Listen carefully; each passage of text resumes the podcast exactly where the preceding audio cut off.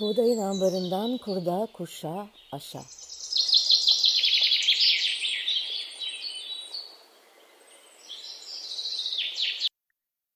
Merhaba, ben Buğday Derneği'nden Lalehan. Buğdayın ambarından kurda, kuşa, aşa podcast serimiz ruhumuza, aklımıza, toprağımıza düşen hayatın tohumlarının yeşerirken çıkardığı sesi duymak isteyenler için kayıtta. Bugün 6. kaydımızda Yasemin Kireç ile beraberiz. Hoş geldin Yasemin. Hoş buldum Lalehan. Yasemin permakültür tasarımcısı ve arıcı. Biraz size ondan bahsedeyim. Sosyoloji ve antropoloji eğitimi Yasemin. 2014-2015 yıllar arasında Türkiye Permakültür Araştırma Enstitüsü'nde permakültüre giriş ve permakültür tasarım sertifikası eğitimlerini tamamlamış. Ardından kurumsal hayata veda ediyor ve Çanakkale'ye yerleşiyor. E, ondan önce Çanakkale'ye yerleşmeden önce Çanakkale'de Anadolu Meraları uygulama arazisinde gerçekleştirilen bütüncül yönetim eğitimine katılıyor ve 2015 yılında Buğday Derneği, derneğimizle birlikte çalışmalar yapmaya başlıyor. Bazı büyük projelerde hep Yasemin'in adı var. Derneğin Avrupa Birliği Erasmus programı kapsamında gerçekleştirdiği Arıları Yaşatalım, Ekolojik Arıcılık Eğitimi projesinde yürütücülerden biri Yasemin. 2018 Buğday Derneği'nin yine Avrupa'daki ortaklarından Gaia, doğru okudum herhalde değil mi? Gaia Kosova'nın düzenlediği sosyal permakültür çalıştayına katılıyor. Daha sonra Gaia Kosova ile birlikte bir ekolojik arıcılık kursu organize ediyor. Ve Yasemin bunlarla yetinmiyor. Bugüne kadar yetişkinler, gençler, çocuklarla ekolojik yaşama giriş, şehirde ekolojik yaşam uygulamaları, kent bahçeciliği, tohum, arıcılık yetmiyor. Derin dinleme ve doğal farkındalığı, eğitim ve etkinlikleri yapıyor. Şimdi Gökçeada, Çanakkale ve İstanbul arasında gidip gelen bir Yasemin var. Anadolu Meralarında koordinatör, Buğday Derneği'nde eğitmen, çeşitli girişimlerde aktif rol almaya devam ediyor ve en önemlisi yereldeki üretici, türetici buluşmalarına katılıyor. Bilgi ve deneyimin paylaşılmasında aracılık ve benim şu anda podcast konum olan arıcılık yapmaya başlıyor. Yasemin Gökçeada'da arıcılık serüvenin kaçıncı yaşında?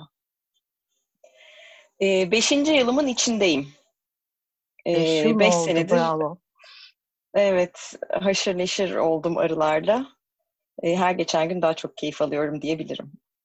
Peki senin kendine has oluşturduğun ritüellerin oluşmuştur bu kadar sürede. Beş yıl uzun bir süre. Ee, var mı böyle sabah kalkıyorum, bunu yapıyorum, artık arıcıyım, e, sanıyorum balcı değil arıcısın değil mi? Bu ikisinin arasındaki büyük farkı anlatır mısın? Senin için önemli bir fark. Balcılık ve arıcılık. Ee, aslında evet. E, yani şöyle e, arıcılığı arı odaklı yaptığım için ve benim işim arılarla olduğu için balcıyım demiyorum kendime. E, sonuçta e, aslında çıkardığım balın bir kısmını da satıyorum. Evet doğrudur ama bal almak için arıcılık yapmıyorum. Onlar bana ne verirse onların verdiğinin sadece bir kısmını alarak yapıyorum. E, bence balcılık ve arıcılık arasındaki fark bu. E, benim de yöntemim bu diyeyim. tamam şimdi tam orayı soracağım. Peki bu yöntemde biraz önce sordum. Tekrarlayayım. Kendine has oluşturduğun ritüeller oldu mu? Yani e, bir balcının e, başka, e, yıllardır e, tarımla birlikte arıcılık yapanınki başka. Yasemin'in arıcılığından söz eder misin? Sen kendine has neler, e, hangi ritüellerle yapıyorsun arıcılığı?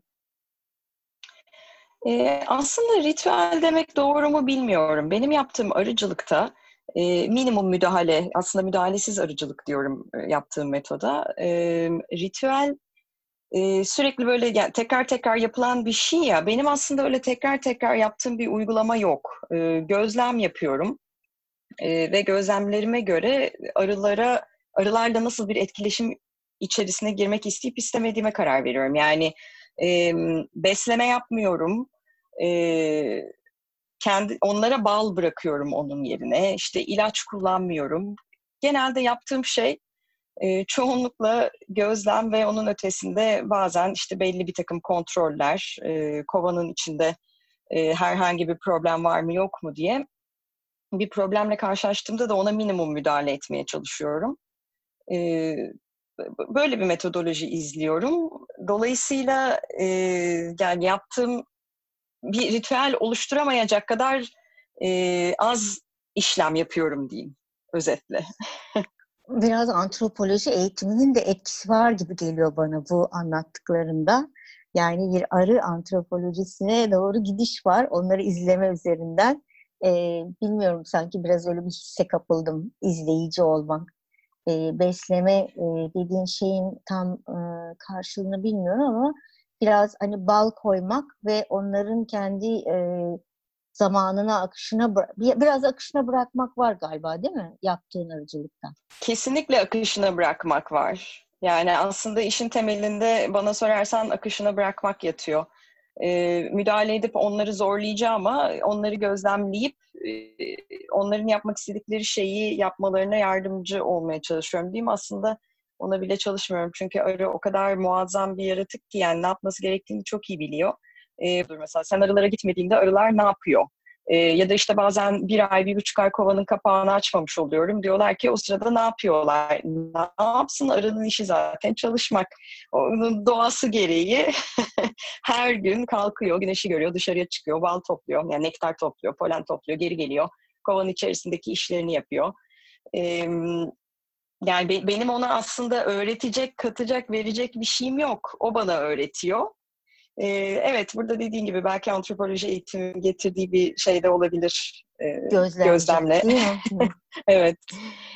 Peki bu gözlemlerinle e, bizim bildiğimiz işçi arabaları, kraliçe arı gibi tanımların dışında e, biraz bize e, senin gözlemlediğin antropolojik e, eğitiminle, antropoloji eğitimle gözlemlerinden kaç karakter var gözlemlediğin, kaç oyuncu var, başrolde hangi arı var? Fiziki özellikleriyle tanıştığın arıları ve senin arılarını tanıtır mısın? Senin kovanda kimler e, çalışkan, kimler bal arısı? Yani bunları bir şekilde gözlemlediğini düşünüyorum. En azından birkaç tanesinden söz edersen benim için bu şey e, bildiğimizin dışında bu tanımlar çok e, ilgimi çekiyor. Yani bal arısı nasıl mesela? Kraliçe arı farklı, işçi arı farklı. Tombullar mı? Evet. Aslında şöyle, e, bombuslar gibi tombul değiller. Arılar birbirine çok karıştırılır. Çoğunlukla çok yaygın gördüğümüz sarıca arıyı bal arısıyla karıştırırlar. Hep derler ki sabahleyin kahvaltıda salamamın üzerine bir arı konmuştu e, işte o bal arısı mı? Hayır değil o sarıca ve daha böyle parlak sarı renklerinden tanınabilir. E, aynı zamanda eşek arısı diye de biliniyor. Halk dilinde herkes eşek arısı der. E, bal arıları çok daha sempatik. Gerçi sarıcaları da seviyorum. Şimdi onları da haksızlık etmeyeyim. E, fakat sarıcalar e, bal arılarına da tehdit oluşturabiliyor. Kovanları yağ, yağmalayabiliyorlar. Ee, onun dışında gördüğümüz aslında bütün eşek arılarının bal arılarına zaman zaman tehdit oluşturduğu görülmüş. Kovanların içine gelip veya kovanın dışından arıları yakalayıp e, onlara zarar verebiliyorlar. Bal arıları deyince de e, aslında üç tane arı var kovanın içerisinde. Kraliçe arı, işçi arı, bir de erkek arı. E, bunların üçünün de görüntüsü birbirinden tabii farklı. Erkek arı biraz daha iri, kafası biraz daha büyük. E, işçi arı aynı zamanda cinsiyetleri de dişi fakat çoğalma özelliğine sahip değiller. Bir tek kraliçe çoğalabiliyor. E, işçi arı biraz daha küçük, minyon tipli diyebiliriz. Kraliçe arı da çok daha başka bir zerafete sahip diyeyim. Kanatları biraz daha ince, uzun, kuyruğu biraz daha uzun. Yani gerçekten de sırtında böyle bir pelerin taşıyormuş gibi birazcık e, görünce insan çok heyecanlanıyor. Yani ben bir kovanı açıp da e, peteklerin üzerinde kraliçe arıyı her bulduğumda böyle içim bir pırpır ediyor. Oh diyorum kraliçe de buradaymış. E, insan gerçekten bir saygı duyuyor. E, ama aslında çok ilginç bir şekilde kovanın içerisindeki gerçek söz sahibi, gerçek hak sahibi kraliçe arı değil. E, kraliçe arı feromon salgılayıp koloninin dinamiğini birlikte tutmaya çalışıyor. Yani bir belli bir dengede tutmaya çalışıyor ama e, işçi arılar kraliçenin bir eksiğini gördükleri zaman hemen onu devirme hakkına sahipler. Yani o kraliçeyi e, kovandan uzaklaştırmak üzere veya öldürmek üzere harekete geçebiliyorlar. E, dolayısıyla yani gerçek patronlar burada işçi arılar. Erkek arılarda e, sadece bal tüketip e, çiftleşmek için yaşıyorlar. Tek görevleri arıların soyunun devam etmesi ve kraliçe arıyla gün içerisinde e, birçok defa çiftleşerek e, genlerini taşıyor. Ee, onun da görevi önemli. Yani bir kolonide onun da olması gerekiyor ama yine işçi arılar e, kışa girmeden önce e, erkek arıların bir kısmının nüfusunu azaltmak üzere kovandan dışarıya atıyor erkek arıları. E, topladıkları, bütün yaz boyunca topladıkları bal kışın onlara yetişsin diye koloni nüfusunu indirebildikleri kadar aşağı indiriyorlar. Yani kendileri var olabilecek şekle indirmeye çalışıyor. O yüzden e, yine işçi arılar karar veriyor her şey. Erkekler kaldı mı gitti mi, kraliçe kaldı mı gitti mi, patron onlar. O sistem Onların da çok bu, çeşitli görevleri var. Evet evet sistem yani çok iyi. Şimdi, Bayağı işçi aralarla sistem çok iyi gidiyor. Evet gerçekten öyle ama onlar da hiç ukala değiller. Gerçekten kovandaki en çalışkan arılar ve çok fazla görev yapıyorlar. Doğdukları andan itibaren kovan içerisinde e, işte yeni yavrulara bakmak olabilir, temizlik yapmak olabilir, işte petek üretmek, bal üretmek, tarlacılardan tarlacılar e, nektarı ve poleni topluyor, geliyor kovanın içine. Onları kovanın içindeki işçi arılara teslim ediyor. Onlar e, bal yapıyor, peteklerin içine yerleştiriyor, bal mumunu üretiyor. E, yani aslında çok değişik bir düzen var. E, yani bunu bu... böyle önce okuyup sonra da gözlemlemek mümkün. Tam bu e, birçok terim kullanıyorsun e, tarlacılar gibi, koloni dinamiği gibi. E, var mı böyle aklında hemen şu anda söyleyebileceğin tozlaşma, e, işte koloni etkisi? Bunlar benim e, nacizane kulağıma e, e, gelenler. E, böyle bir e, arı, kraliçe arının pelerini gibi seni yakalamışken bunlarla ilgili de güzel e, metaforik anlatımlarını duyalım istiyorum. Koloni dinamiği ne? Koloni etkisi ne? Tozlaşma nedir? Bu tarlacılar, tarlacıları anladım. Gidip gezip bir şeyler getiriyorlar. Onu anladım. Evet, tarlacılar e, aslında bütün nektarı ve poleni toplayıp, e, propolisi de aynı zamanda toplayıp kovana getiren arılar. E, şey aslında bu koloni dinamiği deyince ya biraz düşündüm daha önce e, anlatması zor bir şey olarak buluyorum bunu ama yani koloni dinamiğini şöyle özetlemeye Çok... çalışabilirim. Yani bir koloninin içerisinde bütün arıların belli bir görevi var ve bu görevler aslında çok net bir şekilde e, belirlenmiş. E, her arının bu görevi yerine getirmesini sağlayan da kraliçenin e, onların üzerindeki o süper organizma şeyini yaratacak feromonları. Ee, yani kraliçe ne kadar kuvvetliyse salgıladığı feromonlar ne kadar e, işçi arılarının algıladığı doğru olması gereken düzeylerdeyse o koloni dinamiği de o kadar iyi bir şekilde işliyor. E, hiç kimse başkasının işini yapmaya çalışmıyor. Hiç kimse tembellik yapmıyor. E, her şey çok net ve arılar sürekli çalışıyor arı gibi çalışım e, şeyi bu. Sistemin bize verdiği e, metafor, tanım çok doğru. Arı gibi çalışın. Gerçekten e, en e, merak ettiklerimden biri de e, bu arkadaşlardan biri seni soktu mu? Birkaç tanesi soktu mu? O arkadaşlar beni çok soktu. yani bir tane değil, ben bir kere falan olmuştur diye düşündüm. Yok herhalde şu an 20'ye yakın kere sokulmuşumdur geçtiğimiz birkaç sene içerisinde. Ee, arıcılığa başlamadan önce var aslında üç tane arı sokması vakam. Ee, çok da can acıtıcı bir şey yani ama e, insan gittikçe de alışıyor. Şimdi artık arı sokunca seviniyorum. Bağışıklık sistemim güçlenecek, işte romatizma olmam gibi böyle bir şeylerle kendi kendime seviniyorum ama e, yani canım her zaman acıyor. Yani acımıyor diyemeyeceğim. Ee, ne yapıyorsun? E, ne yapıyorsun tedbir? İlk sokulduğunda... Amonyak, sür amonyak sürüyorum ben. E, sulandırılmış amonyak oluyor genelde hep yanımda. E, ya da amonyaklandırılmış su diyeyim. İncelterek kullanıyorum çünkü cildimi tahriş etmemek için ama e, amonyak kadar etkili başka hiçbir şey görmedim. Yani bir sürü yeşil yapraklar öneriyorlar, çeşitli kremler var ama e, o ilk anda amonyakla müdahale edince e, çok daha e, hızlı geçiyor onun acısı bir şekilde. Panik yapmamayı öğrendim tabii. Çünkü arıların yanında çalışırken çok sakin çalışmak gerekiyor.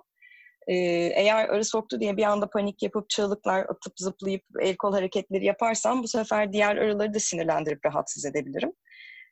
O yüzden çok olgun bir surat ifadesi takınarak hmm, yine soktular diyorum mesela. Kenara çekilip işte biraz amonyağımı sürüyorum. Bir korku hissetmiyorum ama yüzümden sokulmak istemem. Bir kere yanağımı soktular ve çok ızdıraplı oldu. E, ve ilk anda da çok daha korkutucu oluyor böyle yüzüne gelip sokması. O yüzden genelde yüzüme bir maske takıyorum. E, sırf yüz maskesi olabilir. Yani bazen biraz daha uzun bir şey de giydiğim oluyor ama e, bir de her zaman mutlaka saçımı kapatıyorum. Çünkü saçlarım işte kısa ve dalgalı.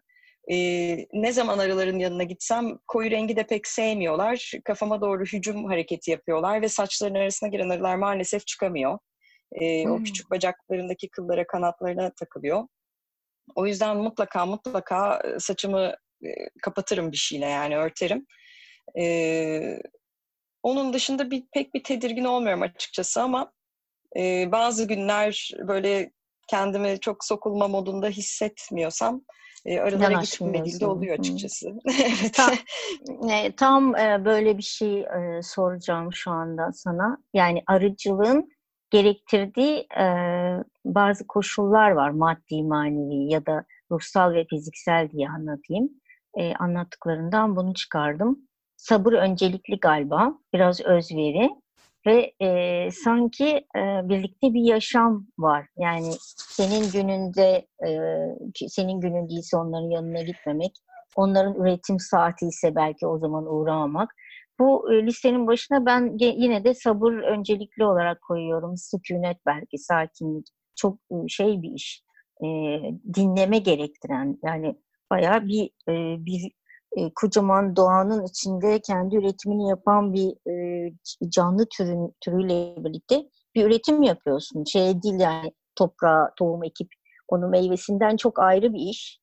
E, dolayısıyla burada maddi olarak da biraz önce bahsettiğin işte özel giysiler, petek, kovan, e, böyle kısaca biraz önce bahsettin ama yine üstünden geçersek herkes arıcılık yapabilir mi? Yani şimdi bu, bu soru burada çok önemli. Yani sabırlı olan birisi aldı arıcılık yapıyor. İki de kovanı var. Yani bu kadar e, şeyleri var mı kriterleri? Bunu bunu al, şunu şunu al, arıcılık yap.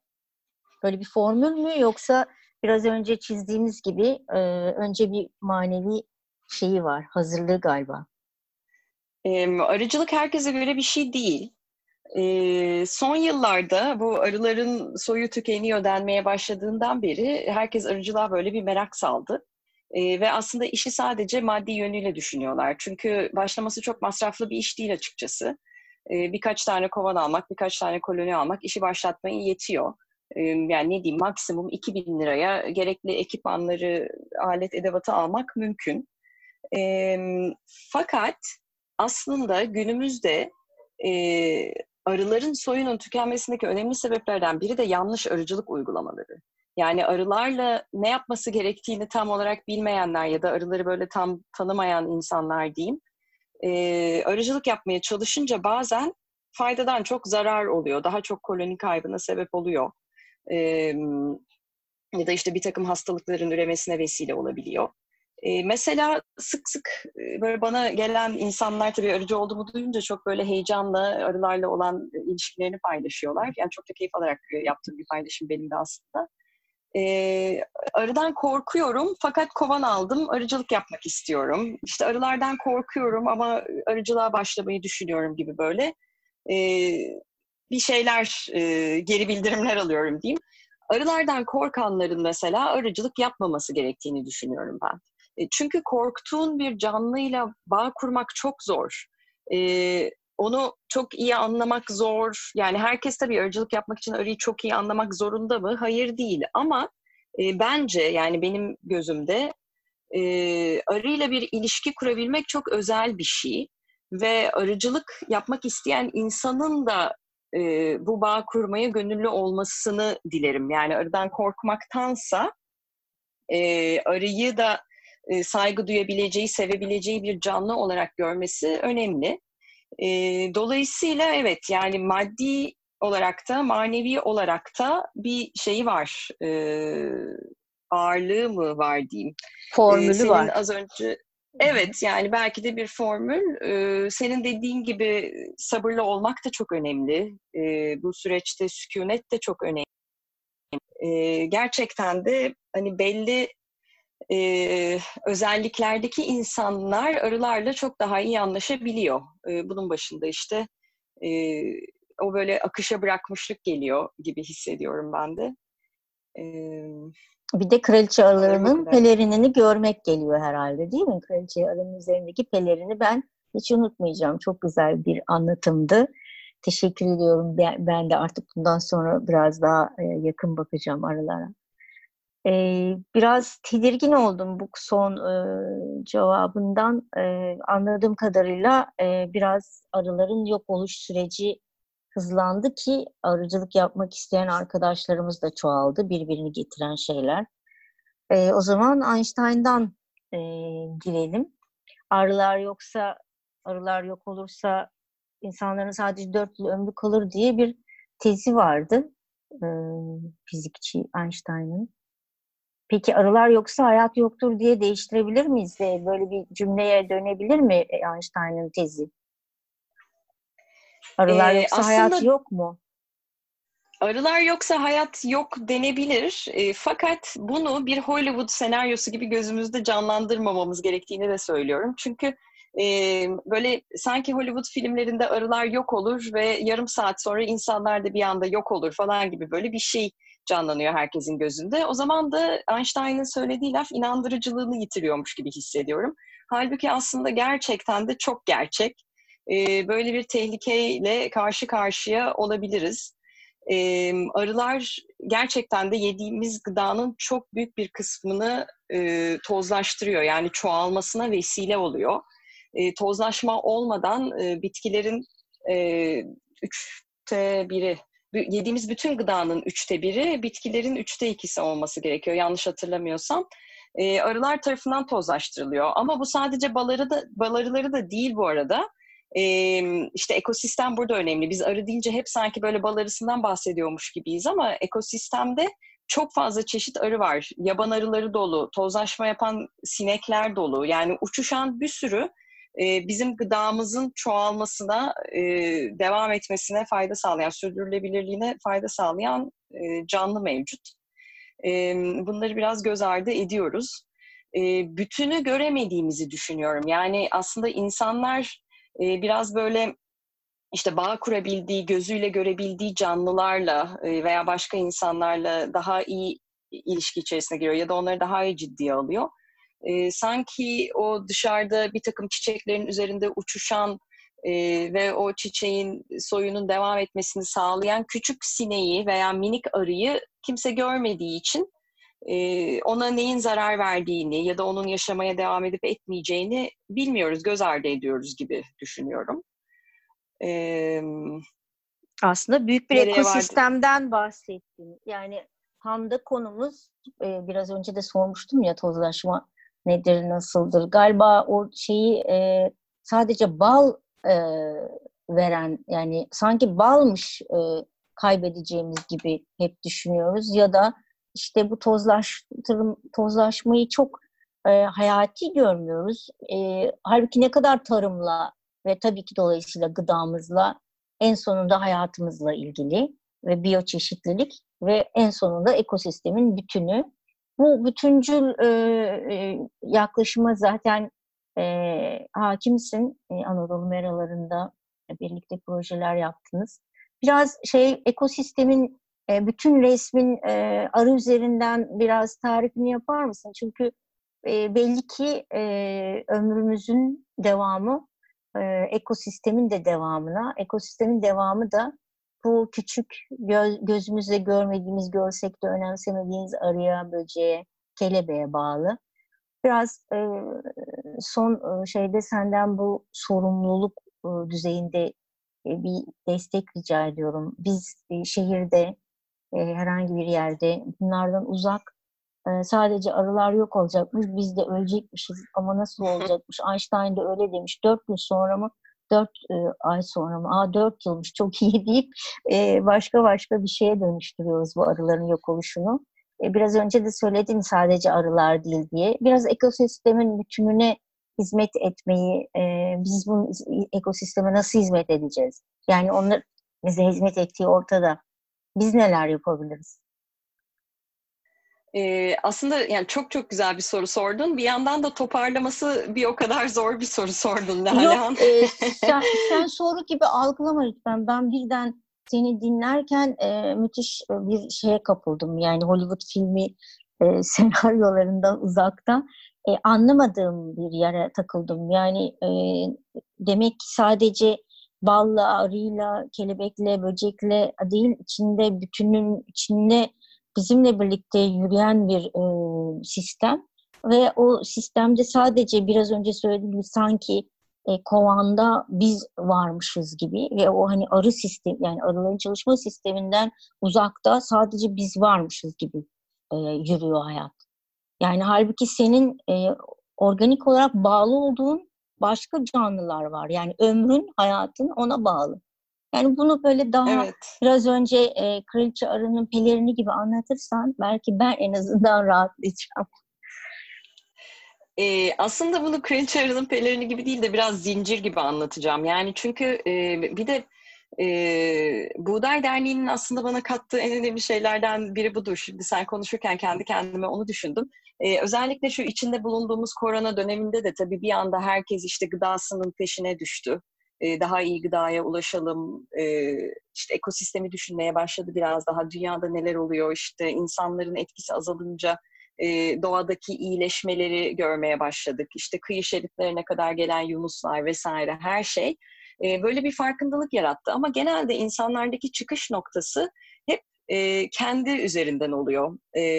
Yani bencilce diyeceğim ama bunu e, özellikle kötü bir anlamda da kullanmıyorum. Yani bir tespit e, olarak bir yandan kötü olduğu taraflar da var. E, ama yani ben şu an hani, negatif bir şey söylemeye çalışmıyorum. Daha ziyade bir farkındalık uyandıracak bir şekilde.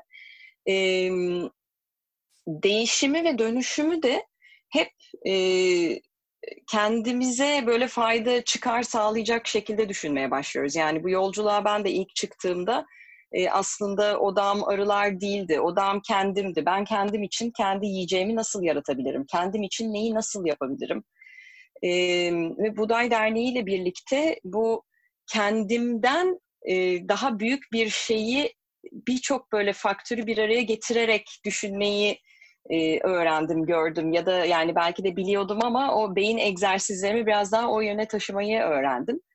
E, ve ekosistemde bizim gözümüzle görmediğimiz işte birçok zincir halkası olduğunu fark ettim. E, deminki örnekteki gibi gerçekten de yani gözümüzle görmeyince sanki orada o tozlaşmayı yapan gerçekten de çok çalışan ve ömrünü bir bitkinin e, çoğalmasına adayan e, küçük sinekten ya da arıdan haberimiz bile yok. Olmadığı için de düşünmüyoruz. E, fakat düşünmeliyiz. Yani orada biz görmesek de, gözümüze görmesek de bir canlı olduğunu, e, toprağın içinde yaşayan mikroorganizmalar olduğunu, yani ille de etrafımızdaki her şeyin e, gözlerimizle rahatça görebileceğimiz, kocaman iletişim kurabileceğimiz, karşılıklı konuşabileceğimiz şeyler olmadığını düşünmemiz gerekiyor. E, burada böyle her şey birbiriyle bağlantılı. E, tohum da önemli. İşte mesela pestisit kullanılmasına karşı olmamızın sebeplerinden bazıları dolaylı. Yani bir direkt olarak arıların hayatını tehdit ediyor diyoruz. Evet. E, bir de dolaylı olarak e, içinde pestisit kalıntısı kalan tohumlardan büyüyen bitkiler de arılara zarar veriyor. İnsanlar oradaki o döngüyü atlıyor, o zinciri atlıyor görmediği için. E, bunun gibi daha bir sürü şey vardır şimdi. E, öyle bir konu ki bu bir konuşmaya başlayınca e, saatlerce devam edebiliriz belki de ama Evet, bunun üzerine e, uzun uzun konuşalım, konuşalım bunun üzerine. Gerçekten e, şu anda galiba en büyük e, yaramız e, bu. Yani görmemek, far, yani farkında olmamak ya da sadece belirli bir açıdan bakmak, e, söylediğin gibi gözümüzle görmediğimiz e, için yani beni en çok yaralayan şeylerden biri somut bir şey söyleyeceğim. Bir kaşık balın ziyan edilmesi.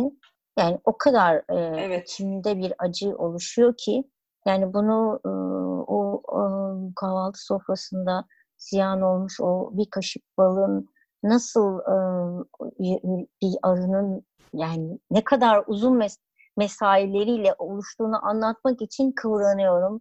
E, bazen görmemezlikten geliyorum. Bazen çok ciddi bir acıyla e, ya gözümü kapatıyorum ama e, bütün bunlara gözümüzü açmamız lazım. Bir kaşık bala bile gözümüzü açmamız lazım. Yani bırak hani saydıkların çok büyük bir bütün e, ama en küçüğünden başlayarak e, tabii ki e, bu bir birlikte bir dönüşüm yaşamamız gerekiyor. Bize bu geçtiğimiz günler bunu gösterdi. E, evet. Ben e, daha da uzun uzun anlatmanı arzu ederdim. E, seninle başka bir gün başka bir şeyler konuşmak üzere diyorum. E, Tabii, Kurda Kuş'a e, çok güzel bir sohbetti. Kurda Kuş'a, Aşa, Arıya ve bütün canlılara diyorum. Attığımız bütün tohumlar. E, son sözü sana bırakıyorum. Sen bitir bakalım programımızı. E, kurda kuşa, aşa ve arıya lafının üzerine söyleyecek bir söze gerçekten gerek yok bence. E, attığımız bütün tohumlar e, herkes için, hepimiz için, bütün için e, şefkatle diyorum.